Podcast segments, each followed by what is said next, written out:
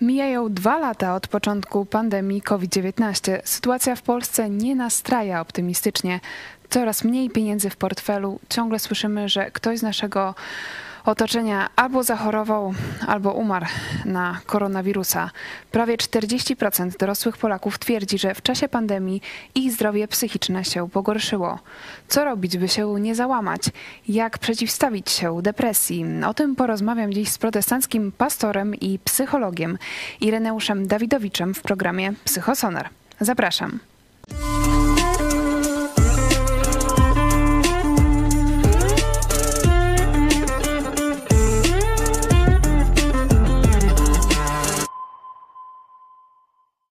Witajcie w telewizji Idź Pod Prąd. Po kilku miesiącach przerwy wracamy do programu Psychosonar i już teraz zachęcam Was do przesyłania Waszych propozycji tematów kolejnych programów. Piszcie na kontakt małpa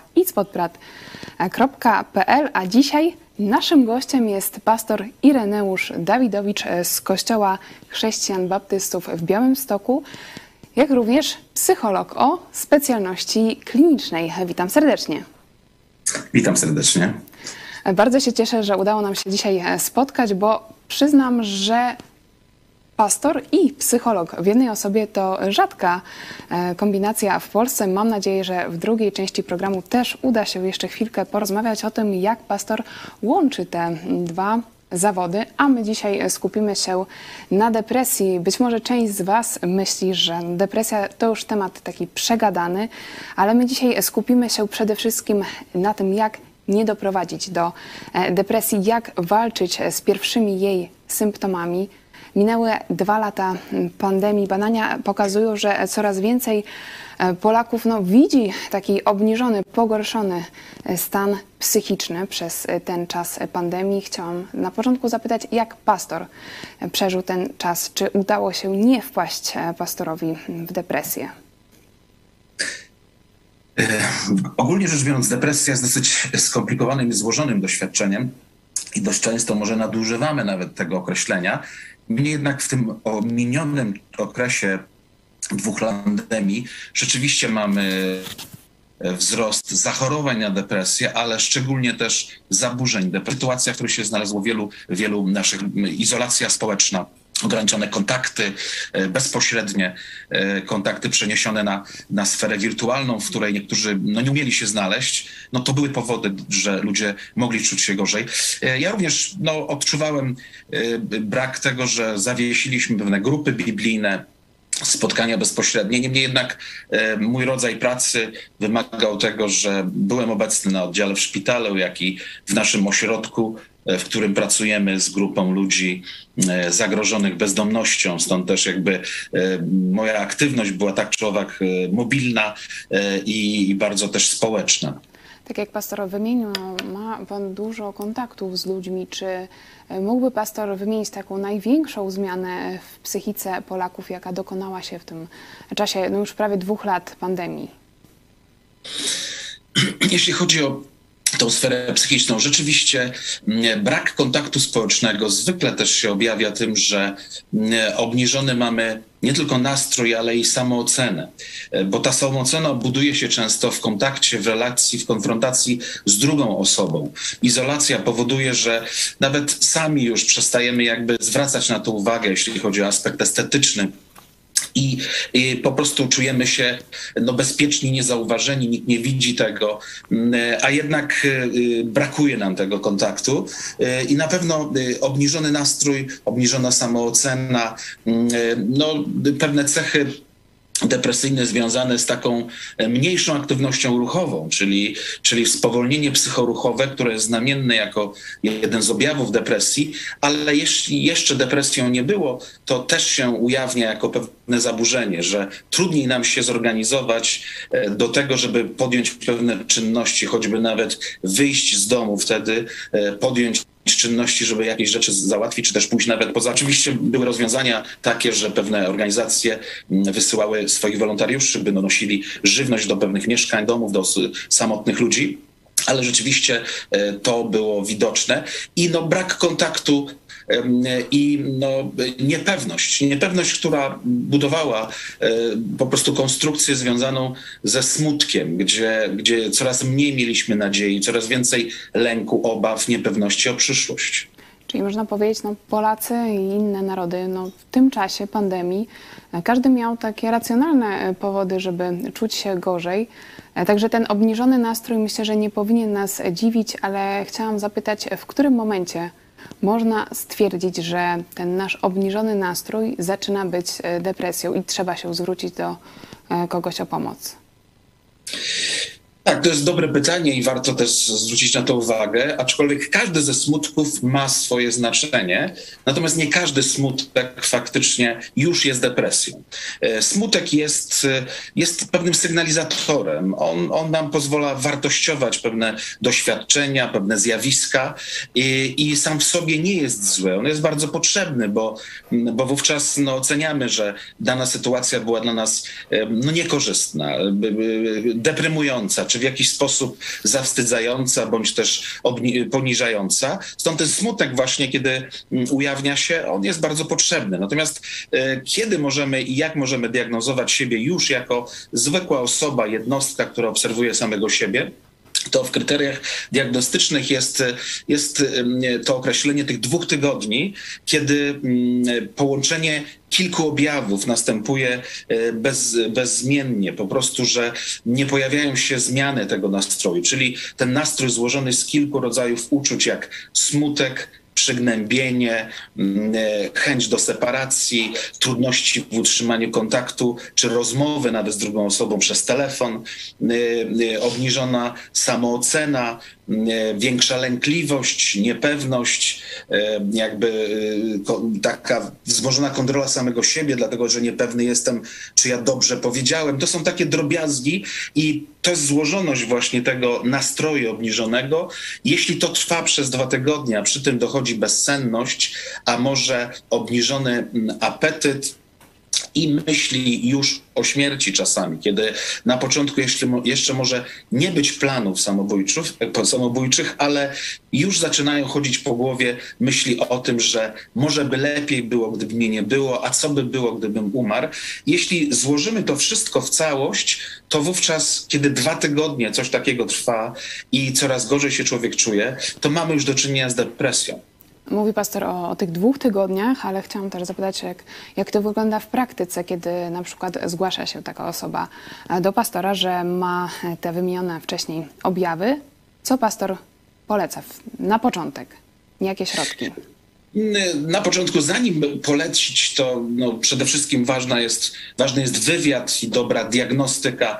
Oczywiście nie zawsze można w jedno spotkanie e, w pełni zdiagnozować, ale już właśnie kiedy pytamy o te szczegóły związane z takimi prostymi, podstawowymi czynnościami, jak wypoczynek, czyli dobry sen, apetyt e, i też ruch fizyczny, kiedy już widać, że w tej kwestii e, następuje obniżenie tej deaktywności, e, no to, to jest już jednym ze środków takich, można powiedzieć, psychobiologicznych, które napędzają na pojawienie się tej depresji. E, cóż takiego można zaproponować, bo zwykle też kieruje się zastosowaniem takich trzech konkretnych kroków, które możemy użyć jako forma profilaktyki, czyli radzić sobie ze skłonnościami e, depresyjnymi, jak i też podczas podjętego już leczenia, po konkretnej diagnozie, że mamy depresję i zaaplikowaniu farmakologii, która bardzo często jest e, konieczna, e, wówczas są trzy takie bardzo konkretne kroki. Pierwsza rzecz to kondycja fizyczna, na którą składa się właśnie dobry sen, właściwa dieta i ruch fizyczny sportowy. To jest bardzo istotne w tym ruchu fizycznym sportowym.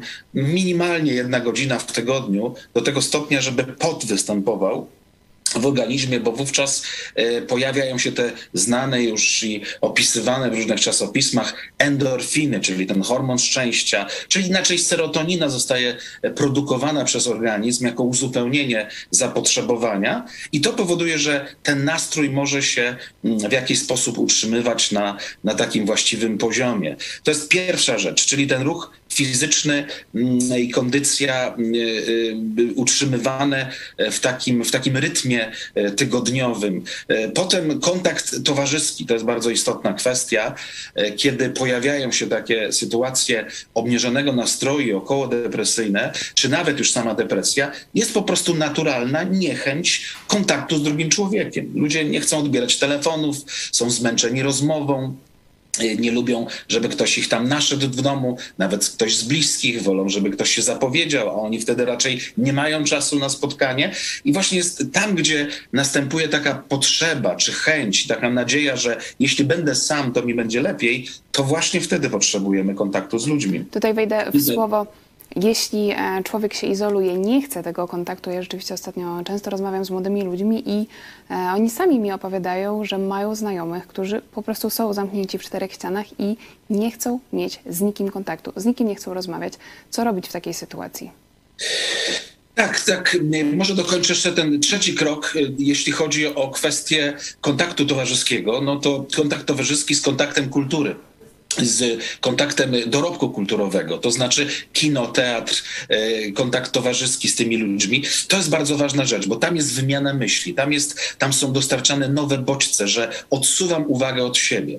Jeśli mam natomiast sytuację, w której mm, trudno dotrzeć do człowieka, on się zamyka, on się e, powiedzmy obwarowuje e, swoim, swoim sposobem życia, przede wszystkim separacją od grupy, no warto by było by sprawdzać, co się faktycznie z nim dzieje, jeśli mamy taką możliwość, bo są takie dwa główne przypadki, kiedy należy interweniować zdecydowanie. Jeśli dana osoba nam sygnalizuje, że ona ma już dosyć tego życia, że ona nic nie lepszego nie będzie niż śmierć, to, to wówczas jest to bardzo e, e, trudne. Są to myśli samobójcze, gdzie istnieje zagrożenie, że ta osoba może coś sobie zrobić. A jeśli już w ogóle komunikuje, że ona ma dosyć tego, ona skończy ze sobą, no tutaj e, troszeczkę łamiemy takie zasady takiej, takiej prywatności, ale tak powiem w trosce o, o zdrowie tego człowieka i o życie, trzeba interweniować. Kiedy ta osoba nie chce pójść z nami do lekarza, jak mu proponujemy, żeby poszedł z nami, no niestety czasami trzeba wezwać karetkę pogotowie bądź policję, żeby y, uczynić pewną interwencję. Drugi przypadek to kiedy ktoś może przychodzimy do niego, może to jest nasz krewny, może przyjaciel, on jednak już nie chce wstawać nawet z łóżka, nie chce się umyć, nie chce się mm, podjąć jakich, jakichkolwiek czynności, odmawia kontaktu wzrokowego, a nawet w ogóle rozmowy, wówczas również to jest, jest moment, w którym należy zareagować. Albo go zmobilizować, że zabierzemy go i pojedziemy z nim do lekarza, albo tak samo wezwać pogotowie, dlatego że to są takie czasami niewinne, czasami takie mm, lekkie objawy no, z, po, złego początki, czyli złego, to znaczy, że depresja najczęściej ta jednobiegunowa e, z obniżonym, silnym nastrojem to prowadzi do myśli e, takich samobójczych, a od tych myśli samobójczych czasami niewiele trzeba do tego, żeby podjąć próby. Niektóre próby bywają sygnałem czy wołaniem o pomoc, e, dlatego nie są aż tak skuteczne, ale czasami e, no, oni nie mają doświadczenia w próbach. Czasami te zamiary, że ta próba ma być nieskuteczna, staje się jednak skuteczna i ludzie umierają na skutek odebrania sobie życia. Stąd też e, to jest jakby główna rzecz, która bardzo jest istotna i to jest jedno z kryterium, w których, którym się posługują również lekarze, jak i ratownicy medyczni, którzy trafiają do danego domu, do danego miejsca, w którym spotykają człowieka, który e, ujawnia im pewne objawy. Jeśli pojawia się skłonność czy niechęć do życia, a przede wszystkim plan czy chęć samobójstwa, to jest podstawowa decyzja, żeby takiego człowieka zabrać do szpitala, nawet wbrew jego woli, dlatego że on, mm, e, on wtedy może powiedzieć, że nie on sobie poradził, on tylko tak myślał, to nawet jeśli ludzie żartują sobie w takich momentach, trudno, to muszą się nauczyć, że, że w tej kwestii nie ma żartów. I to jest jedyny moment e, pod względem prawnym, gdzie mimo woli drugiej osoby, jeśli ona sygnalizuje chęci samobójcze, wbrew jej woli karetka pogotowia wraz z policją mogą zawieźć do szpitala i w ten sposób się czasami przecina ten łańcuch katastroficznych myśli osoby jest szansa na leczenie. Myślę, że to mm, bardzo ważny punkt, żeby też uważnie słuchać, e, co taka osoba, która się izoluje, mówi. Czy ona rzeczywiście mówi o tych e, planach e, skończenia ze sobą. Jeśli patrzymy na statystyki, to niestety Polska no, góruje, jeśli chodzi o samobójstwa wśród młodzieży, także widać, że ten niebezpieczny trend cały czas mm, postępuje. Wcześniej pastor wspomniał o takich, można powiedzieć, naturalnych antydepresantach na przykład jak e, ruch e, fizyczny, czy, czy po prostu dbanie o siebie, kontakty towarzyskie. E, tutaj też eksperci wskazują na to, że media społecznościowe tak naprawdę mogą przyczynić się do tego obniżenia nastroju, bo my szukamy, szukamy zapełnienia tej pustki, szukamy kontaktów społecznych w sieci, a tak naprawdę to powoduje efekt odwrotny, że my porównując się z innymi poprzez korzystanie z tych mediów społecznościowych, no, czujemy się coraz bardziej samotni. Także może jednym z tych sposobów będzie też ograniczenie tej aktywności w mediach e, społecznościowych. Szczególnie, że teraz e, czeka nas e, czas świąteczny, także myślę, że to też jest dobra okazja, żeby sobie zrobić taki mały detoks. Na pewno tak. No oczywiście y, media społecznościowe, generalnie ta, ten, ten nowy świat wirtualny, no, on nie sprzyja człowiekowi. Człowiek jest istotą społeczną, nie automatem i urządzeniem, które wetkniemy w jakieś, jakieś inne urządzenie i będzie dobrze funkcjonować. Potrzebujemy drugiego człowieka, potrzebujemy kontaktu wzrokowego, potrzebujemy też dotyku, choćby uścisku ręki czy, czy poklepania po ramieniu. I tu jest po pierwsze, jeśli ludzie, szczególnie młodzi, którzy tkwią w, w, z, ze wzrokiem, powiedzmy, i uwagą swoją w ekranach swoich telefonów, e, oni zaczynają mieć deficyty w kontakcie społecznym, w kontakcie z drugim człowiekiem. Nie umieją się często zachować, mają wiele obaw, mają wiele kompleksów, czy oni dobrze wypadają. Kolejna sprawa, sfera tych kontaktów i, i e, grup społecznościowych, tych kontaktów wirtualnych, no też jest taka, że no, to sprzyja temu, że ludzie grają, że ludzie próbują prezentować tam niekiedy nieprawdziwą swoją osobę. I, I, budowanie teraz i opieranie się na tym, że ja mam wielu znajomych, tam setki powiedzmy na Facebooku, no to są może ludzie, których jako tako tam coś może o nich wiem, znam, ale prawdziwych przyjaciół nie ma się aż tak wielu. A o, to, o tym tutaj mówimy, że my potrzebujemy bardzo głębokich, rzetelnych, szczerych kontaktów z drugim człowiekiem, bo tak to by mamy kontakt na ulicy, jak wyjdziemy, nie znamy zupełnie ludzi na przystanku czy w autobusie, ale to nie są miejsca, do których tęsknimy, żeby być z obcymi ludźmi, których tam znamy tylko z twarzy. My potrzebujemy mm, bliższego kontaktu, by móc się otworzyć porozmawiać o tym, co nas interesuje, e, móc wspólnie się śmiać, czy też e, mówić o własnych no, obawach. Stąd też e, media społecznościowe ni niestety czasem też tworzą jakiś taki mm, nowe kryterium wartości, oceny, mody, czy, czy czegoś, co jest tak, jak powiadają, trendy, e, co, co jest sztuczne bardzo często e, i, i wymaga, i czasami ludzie do tego nie przystają i ciężko im się znaleźć, a, a o zgrozę, jeśli zaczynają forsować siebie samych, własne uczucia i wartości, po to, by się, nie wiem, znaleźć w grupie akceptowalnych przez dane media, to, to może być. To może być też powodem, że, mm, że po prostu odgrywamy rolę, a nie jesteśmy faktycznie sobą. I to I... męczy człowieka tak naprawdę, ciąg, ciągłe bo, granie. Rozmawiać z aktorami, to można zapytać ich,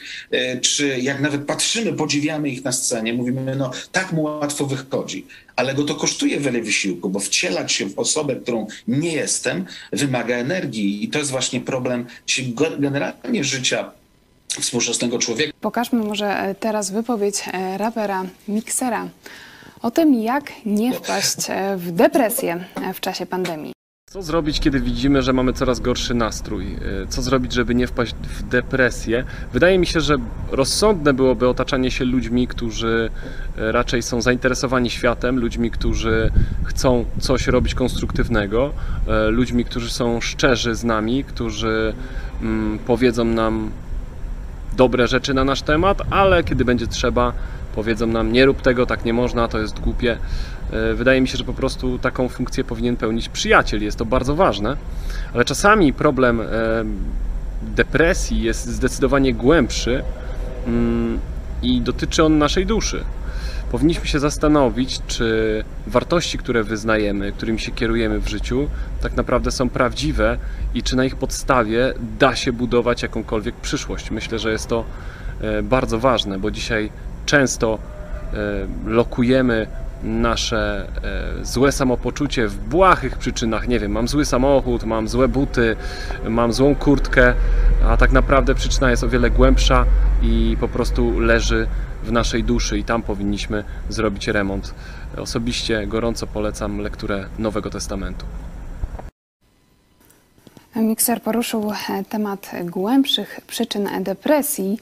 E, I chciałam teraz zapytać pastora jako psychologa, ale i jako duszpasterza, jako chrześcijanina, e, co pastor radzi osobom, które przychodzą do Pana z takimi problemami związanymi z depresją, ale i z brakiem sensu życia, że po prostu nie mają już dalszej takiej motywacji, żeby, żeby walczyć o siebie, żeby, żeby dalej iść, tylko no po prostu są e, tacy pogrążeni w rozpaczy, w rezygnacji. Co pastor im wtedy mówi?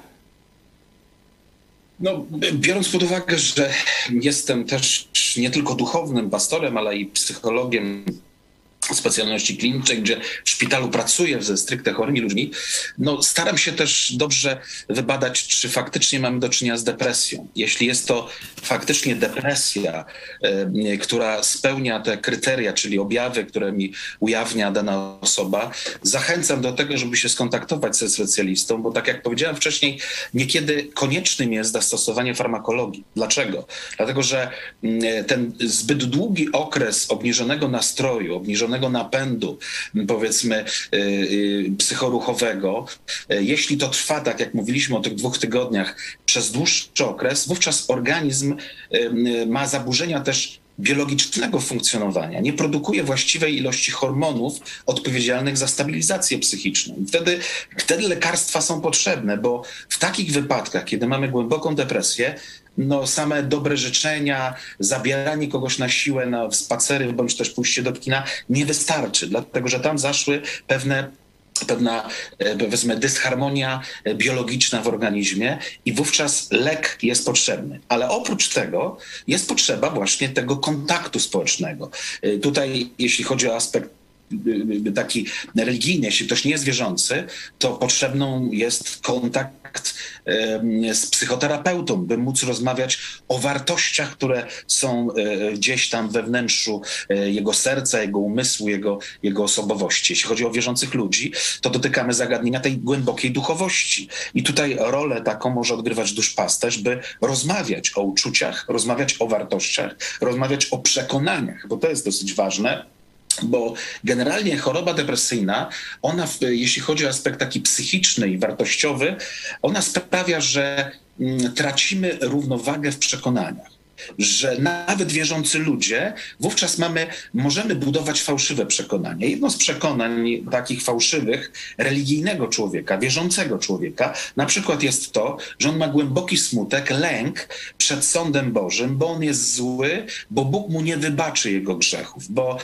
e, bo może on rzeczywiście dopuścił się złych rzeczy, ale i grupa społeczna wokół niego w jakiś sposób go nawet napiętnowała. On zdaje sobie sprawę z ciężaru tej swojej winy, ale tkwi w tym momencie. Nie umie przyjąć prawdziwego przekonania i prawdy Ewangelii, że Bóg ma moc przebaczyć grzechy, że jeśli pokutujemy szczerze, otwieramy serce, wyznajemy ten grzech, doznajemy uwolnienia. I teraz mm, y, błędne przekonania wśród osób wierzących mogą polegać na tym, że my jakby spieramy się z tym, co mówi nam Ewangelia. Jeśli Ewangelia mówi nam o możliwości przebaczenia, a my na podstawie własnych uczuć mówimy, że nie mamy, to jest właśnie stan, w którym e, wierzący ludzie mogą w siebie wpychać w stan mm, poczucia depresyjnego, dlatego że tych zaburzeń depresyjnych. Oni przestają być y, aktywni, oni uważają się czasami za niegodnych, niewłaściwych, inni są lepsi, separują się czasami od wspólnoty, żeby pójść na jakąś małą grupę,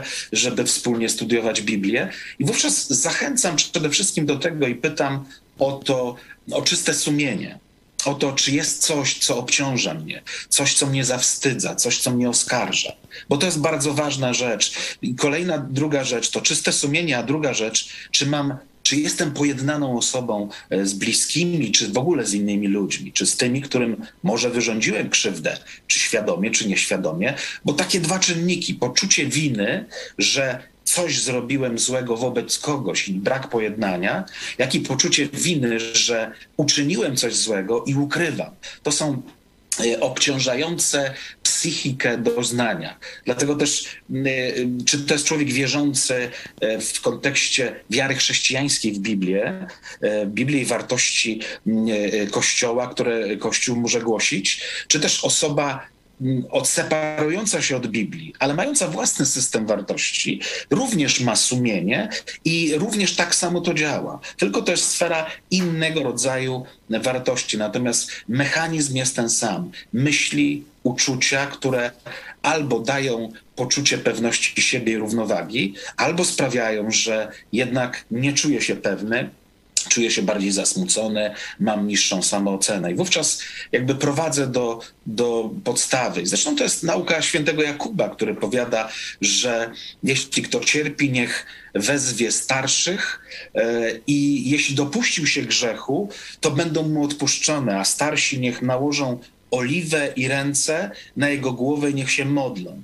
I to jest jakby oczywiście pewien skrót, e, co pisze nam Jakub, ale możemy sobie to wyobrazić, że właśnie na tym to polega, jeśli chodzi o, o taką aktywność duszpasterza, który staje się terapeutą duchowym dla, dla wierzących, żeby dotykać podstawowych, mm, fundamentalnych prawd stanowiących o naszej równowadze, czyli e, poczucie winy wobec kogoś i poczucie winy wobec Boga.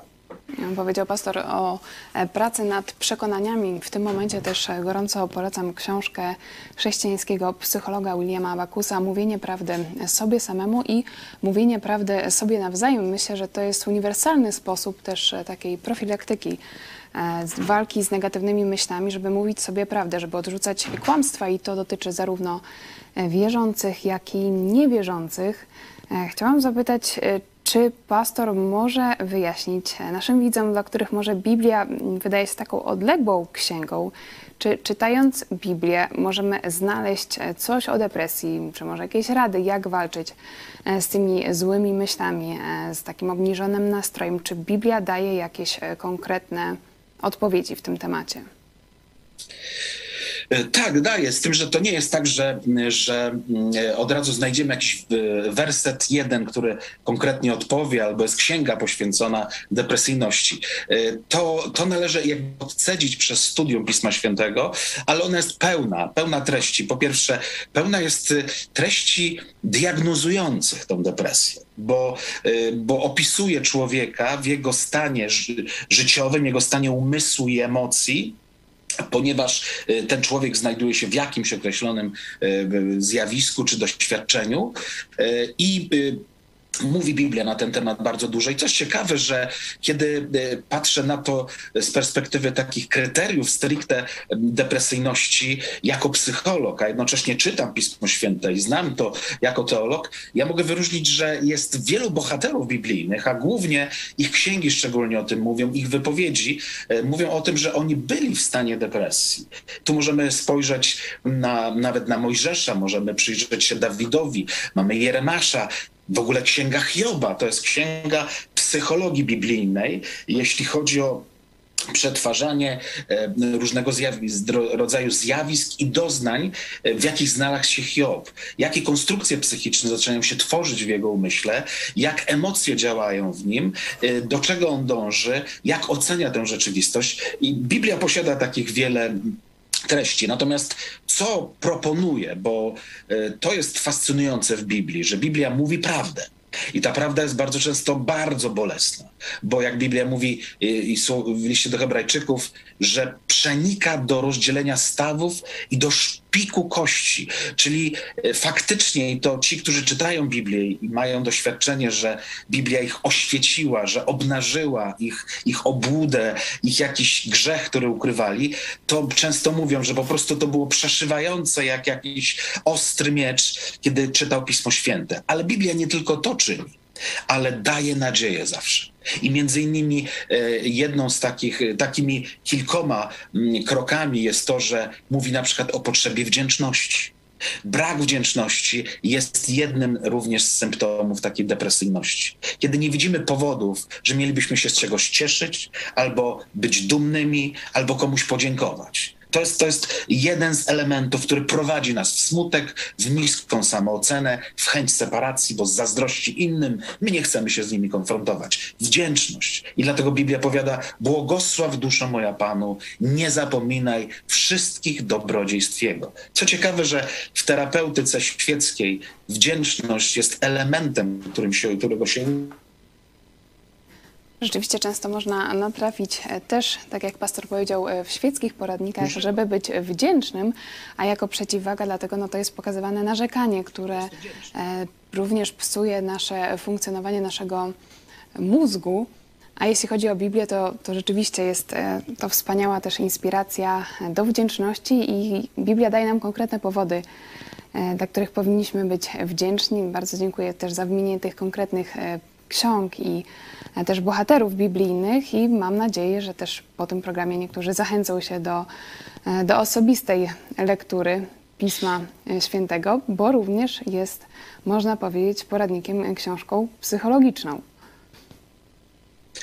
Tak, Biblia jest I, i moje zdanie jest tak, jako psychologa i teologa, że Biblia jest pierwotna w stosunku do tej psychologii, która się zaczęła rozwijać w XIX, XX, XXI wieku, bo to jest księga starożytna, a tak bardzo konkretnie odnosząca się do życiowych problemów, życiowych przeżyć osobistych i tak głębokich, intymnych przeżyć człowieka. Stąd też mm, jest to świetny podręcznik i w tym momencie możemy powiedzieć, że taką formą terapeutyczną wierzących ludzi jest właśnie duszpasterstwo, gdzie po prostu zajmujemy się leczeniem duszy, korzystając ze źródeł Stwórcy, tej duszy. Bo kto może najlepiej znać duszę niż ten, kto ją stworzył? Dlatego Biblia jest takim, takim miejscem, gdzie możemy skonfrontować siebie samych mm, z y, tym, czego oczekuje Bóg i jak nas widzi, bo może oczekiwanie to czasem może budzić w nas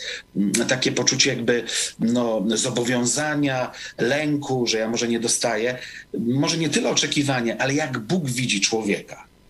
Y, wiadomym jest, że tutaj troszeczkę dotknę zagadnienia religii i wiary, gdzie rozróżniam niekiedy te kwestie. Religia może się toczyć zupełnie bez wiary. Bo jest to system pewnych przekonań i pewnych czynności, które ludzie e, wykonują w obrzędach, gdzie nie muszą być w ogóle zaangażowani, jeśli chodzi o ich serce czy umysł. Po prostu wykonają pewne czynności. Wiara jest, e, należy do obszaru funkcji poznawczych. To jest myślenie, to jest pamięć, to jest wartościowanie, to jest skupienie uwagi, to jest kojarzenie. I dlatego e, wiara jest czymś aktywnym, czymś, mm, co się odbywa non-stop i, i co należy pielęgnować, bo e, tak jak kondycję fizyczną, żeby mieć właściwie mm, funkcjonujące mięśnie czy, czy inne organy ciała, tak samo e, wiara sferze umysłowej ona odgrywa swoją rolę, ona porządkuje myślenie. I dlatego Biblia jest takim miejscem, w którym właśnie mm, możemy porządkować to myślenie. Oczywiście kojarzy się często religijność, wiara z poczuciem winy, z wyrzutami sumienia, które są z kolei objawem też również depresyjności. Chciałam jeszcze na koniec zapytać pastora, jak e, pastor łączy te dwie funkcje e, psychologa no i protestanckiego e, pastora. Czy te dwa zawody, można powiedzieć, nie stoją ze sobą w sprzeczności? No, to jest dobre pytanie i miałem dużo wcześniej wiele takich pytań, nawet zarzutów, że, że stoi w tej sprzeczności. Nieprawda, nie stoi w, w sprzeczności mm, ani psychologia, ani właśnie teologia, wiara i terapeutyka nie muszą stać w sprzeczności. To zależy od nas, zależy od terapeuty, zależy od duszpasterza. E, sama teologia w sobie nie jest wcale spójna, bo jeśli ktoś studiował teologię, to może zobaczyć, jak są skrajne poglądy teologiczne. W sferze jednego zagadnienia mamy bardzo skrajne i odmienne poglądy. Korzystając z dorobku psychologii, która zadała sobie wiele trudów, żeby poznać człowieka od strony organicznej, ale też od strony emocjonalnej, psychicznej, wówczas e, korzystam z tego dorobku, tej wiedzy, z obserwacji, którą prowadzą naukowcy, ale przenoszę, jeśli chodzi o zastosowanie pewnych środków terapeutycznych, na płaszczyznę duchową. Co Biblia mi mówi, jak postąpić z danym człowiekiem. I tutaj jest różnica, jeśli chodzi o szkoły terapeutyczne, że niektóre kierunki szkół terapeutycznych mogą być sprzeczne z wartościami Biblii i rzeczywiście sprzeczne z wartościami chrześcijańskimi. I wówczas pozostaje decyzja e, danej osoby, która chce skorzystać z pomocy, czy to jest w nurcie chrześcijańskich wartości, czy też e, abstrahuje od chrześcijańskich wartości i chce y, znaleźć odpowiedź na swoje potrzeby jako takie.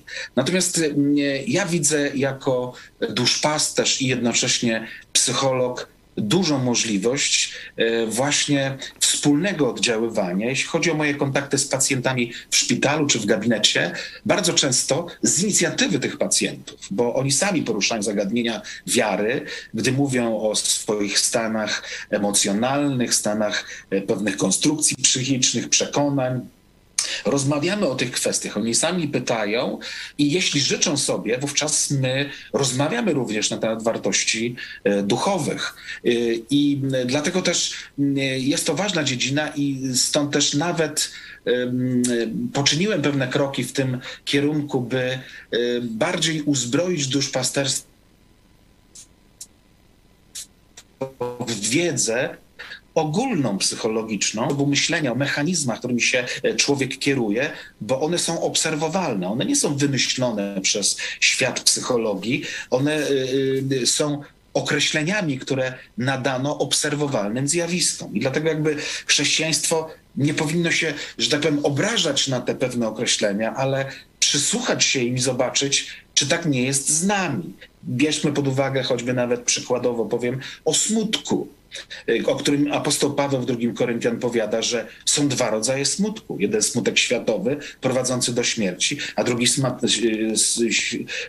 pobożny, pochodzący od Boga, prowadzący do, do upamiętania i przebaczenia grzechów. I, I tu już widzimy pewne zagadnienie, co to znaczy ten smutek światowy. I możemy się przyjrzeć właśnie kryterium objawów depresyjnych czy innych chorób, które powodują, że ludzie nie widzą innej nadziei ani rozwiązania, jak odebranie sobie życia. I faktycznie tu widzimy, że Biblia powiada, że prowadzi do śmierci. Dobrze zdawać sobie z tego sprawę i wiedzieć, jakie mechanizmy towarzyszą takiemu myśleniu, a z drugiej strony, e, głębiej studiując, studiując Biblię, spróbować znaleźć odpowiedzieć, odpowiedź na to pytanie, a na czym polega ten smutek od Boga, który prowadzi do upamiętania? Co takiego musi zajść w tym smutku? Jaka konstrukcja psychiczna musi być zbudowana w umyśle danego człowieka, żeby ten smutek stał się smutkiem boskim. I stąd też to jest, ja fascynuję się tym, dlatego że fascynuję się w ogóle człowiekiem jako stworzeniem Bożym na obraz, podobieństwo. I tym, jak, jak boska mądrość jest wciąż dostępna dla grzesznego człowieka, ograniczonego, ale dostępna poprzez poznawanie go przez Biblię i zastosowanie w życiu e, tych, tych zagadnień. Stąd używam równolegle tych dwóch dziedzin, zarówno wiedzy psychologicznej, psychoterapeutycznej, jak i wiedzy teologicznej i działań duszpasterskich. Pastorze, bardzo dziękuję. Zostało poruszonych wiele wątków i Cieszę się e, z tej rozmowy, bo to rzeczywiście nowość e, w polskiej psychologii, e, łączenie tego z praktyką protestancką, duszpasterską, co na przykład w Stanach Zjednoczonych jest powszechne, ale mam nadzieję, że to w Polsce będzie coraz bardziej popularne. Na koniec ostatnie słowa, czyli życzenia na święta Bożego Narodzenia dla naszych widzów. Życzę przede wszystkim, żebyśmy byli jak najbliżej Boga a to możemy osiągnąć przez kontakt z Ewangelią. Byśmy byli też jak najbliżej bliskich nam osób, które kochamy, byśmy nie stronili od kontaktów z innymi i nie uciekali w samotność. Życzę, żeby dobry Bóg objawił swoją obecność przez proste gesty życzliwości, miłości i dobroci innych ludzi. byśmy umieli to docenić i czerpać z tego satysfakcję. Bardzo dziękuję. Piękne słowa. Był z nami pastor Ireneusz Dawidowicz prosto z Białego Stoku. Do zobaczenia. Do zobaczenia. Serdecznie pozdrawiam.